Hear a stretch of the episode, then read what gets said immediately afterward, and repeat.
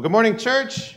Good morning. First of all, it's okay to clap. You can clap. You can clap. It's okay. Don't be shy. Don't be shy. That's right. We're so thankful for you, choir, for sharing that uh, wonderful moment of reflection there as you sang and centered our hearts once again on Jesus Christ. So thank you all for that. As we're here today, uh, I do want to just welcome everybody and say hello to those online. Welcome and thank you for being part of our service.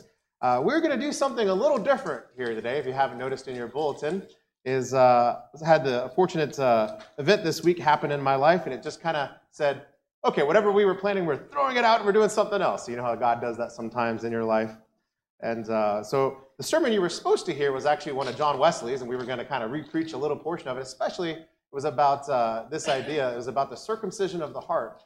But in that sermon, he actually gives a, a really kind of rousing uh, portion of it about the idea how we don't lose heart, how we continue to go on through struggles, how we continue to go on even in times of hardship. We continue on because God's power is made perfect in us and we have much strength in that. And so, congratulations. It was the best sermon you never heard on this day.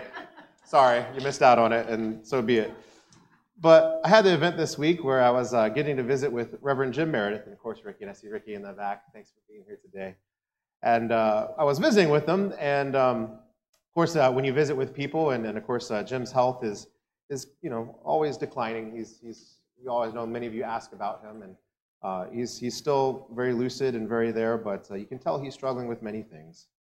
Of course, whenever in those situations, you know, when you see someone you love so much and know that, you know, I know his heart and what he's given to the church over the many years of his service, you know, in the back of my mind, I'm just praying, God, how can I love this person? How can I show love in just an amazing way? And uh, we're sitting there, and somehow in the conversation, Jim mentions about how uh, he mentions something about preaching and note cards, and I go, "Oh, Jim, you actually, when you preached, did you preach, you know, using note cards?" And he said, "Oh, I had this whole system." And he tells me about this whole system about how he'd write each and every thing out, then he'd photocopy everything and make it pristine and perfect, and then he'd memorize it and put it on note cards, and then come and preach it. And then he says, "Hey, Ricky, go get some of my things." So Ricky goes back in the back room and I didn't bring the box, but first of all, there's this big heavy metal box with all these note cards and, and notes in it. And then they pull out a book like this, and they set it in my lap. And uh, it is a book of Jim's sermons that he meticulously kept in order, numbered, and also pristinely kept. You can see how pristine this is, and just kind of you can see how it's bound and everything. And this, just so you know, are the sermons 1201 through 1400. So again, just in case I know some math people are kind of like 1,201, right? So many sermons at this point, to 1,400. Now I asked Jim, I said, is this the last book you had? And he said, oh no, there, you know, there's probably one, I think maybe one more after this. But what was unique about this book that they happened to pull out, as I began to open it and just look at it, I noticed the sermons that were preached in this era were preached in this room in about 2004 era, 2003, 2004. And I knew in that moment, I was like, I know exactly how I want to show love to Jim here today and to show uh, just not only respect him, but to truly honor him.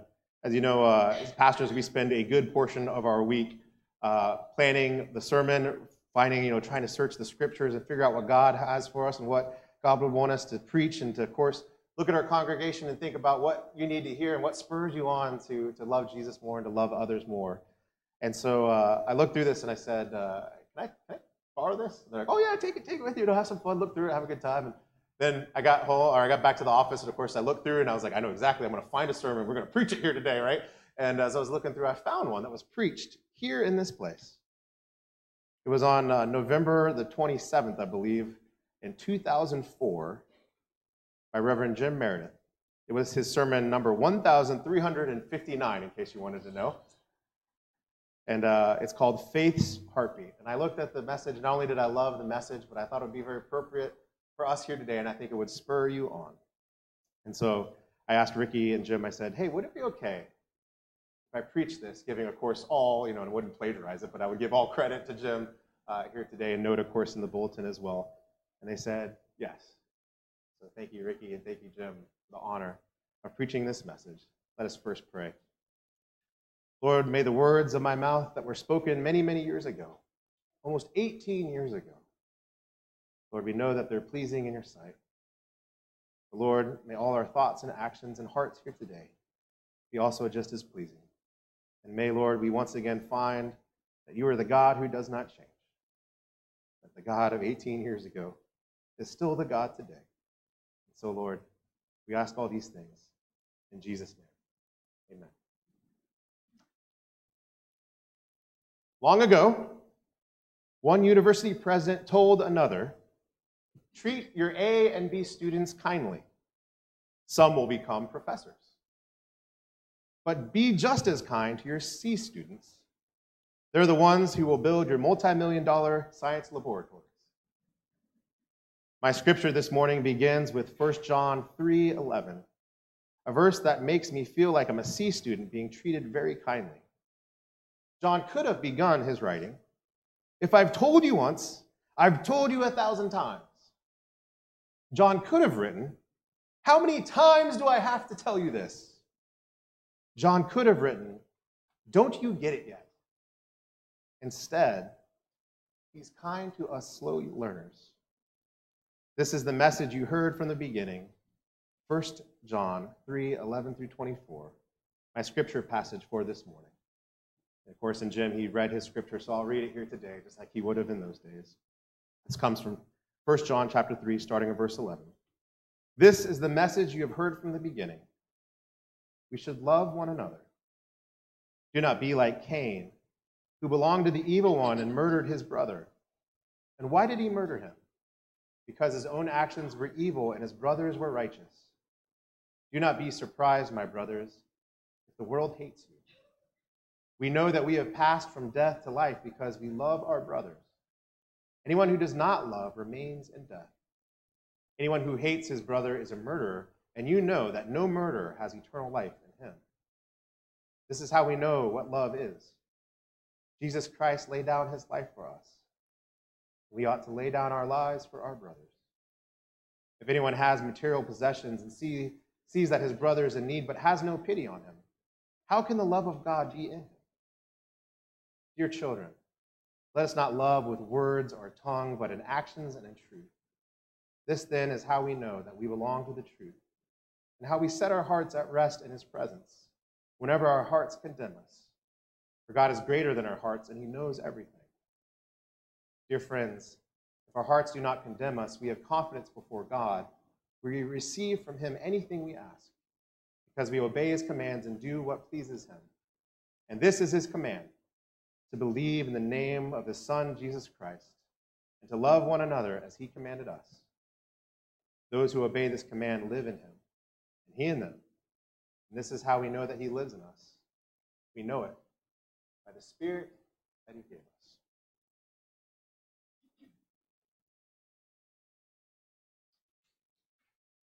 John's oft repeated theme in this message is love one another.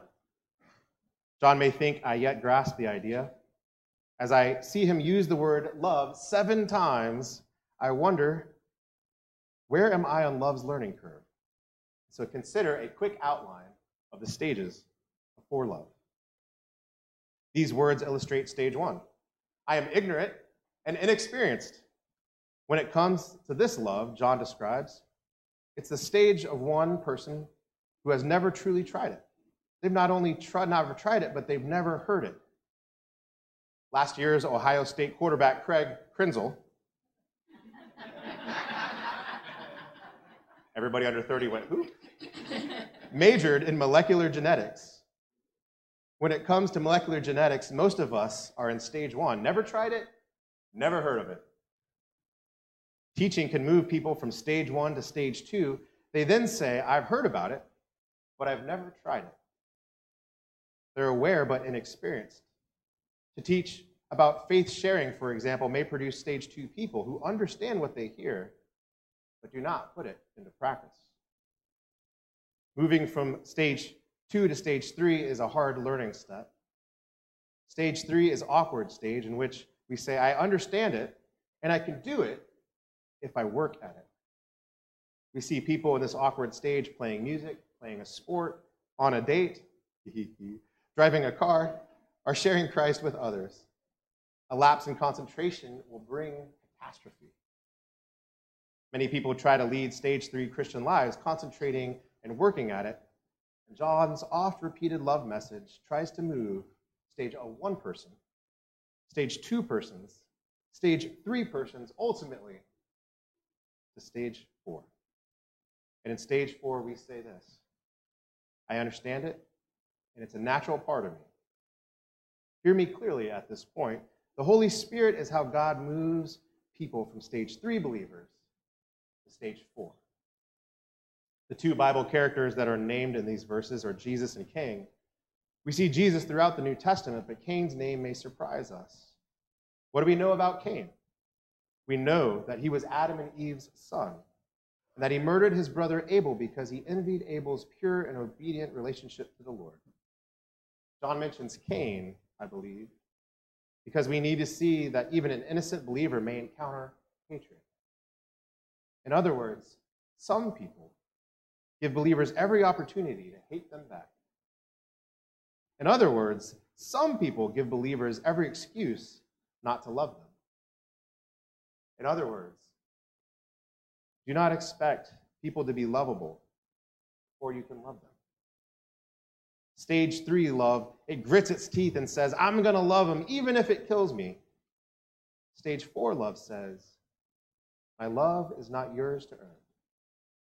My love for you comes as the Spirit works through me. That's why faith's heartbeat is an appropriate title. Concerning the human heartbeat, I hope that no one here is in stage three saying, I really have to concentrate to keep it going. A beating human heart is a stage four phenomenon, naturally and internally a part of us. Picture yourself so filled with divine love, so filled with the Holy Spirit that your love is as spontaneous as a heartbeat.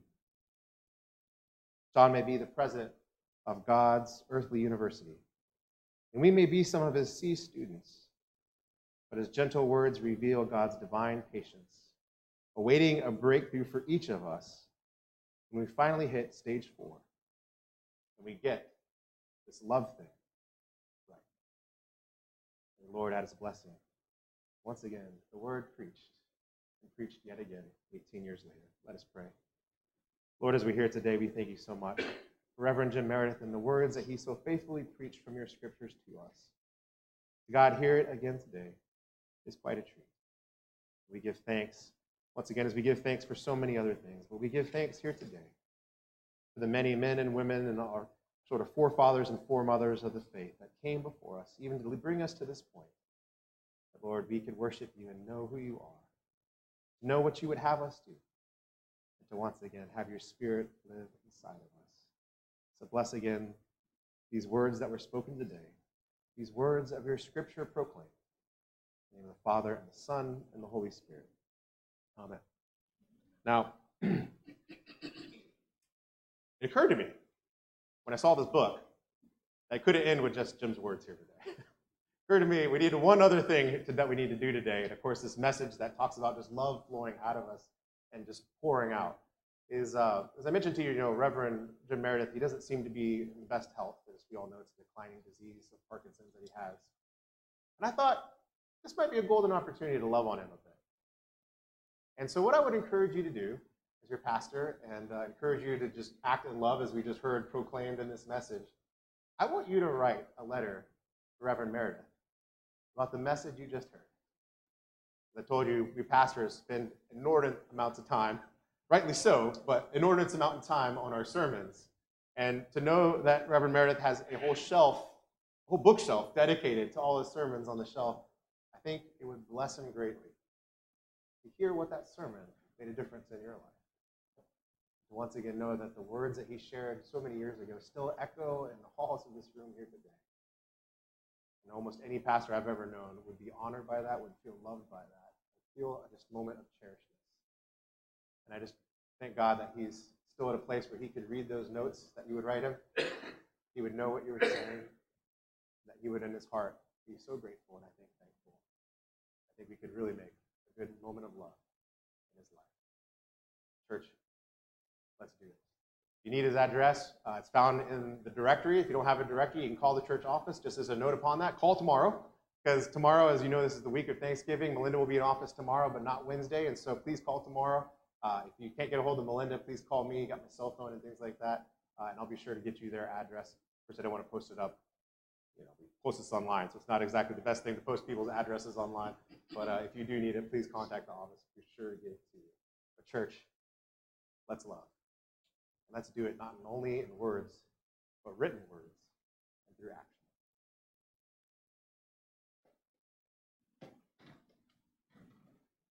Please stand as you're able this morning for our closing hymn, Fairest Lord Jesus.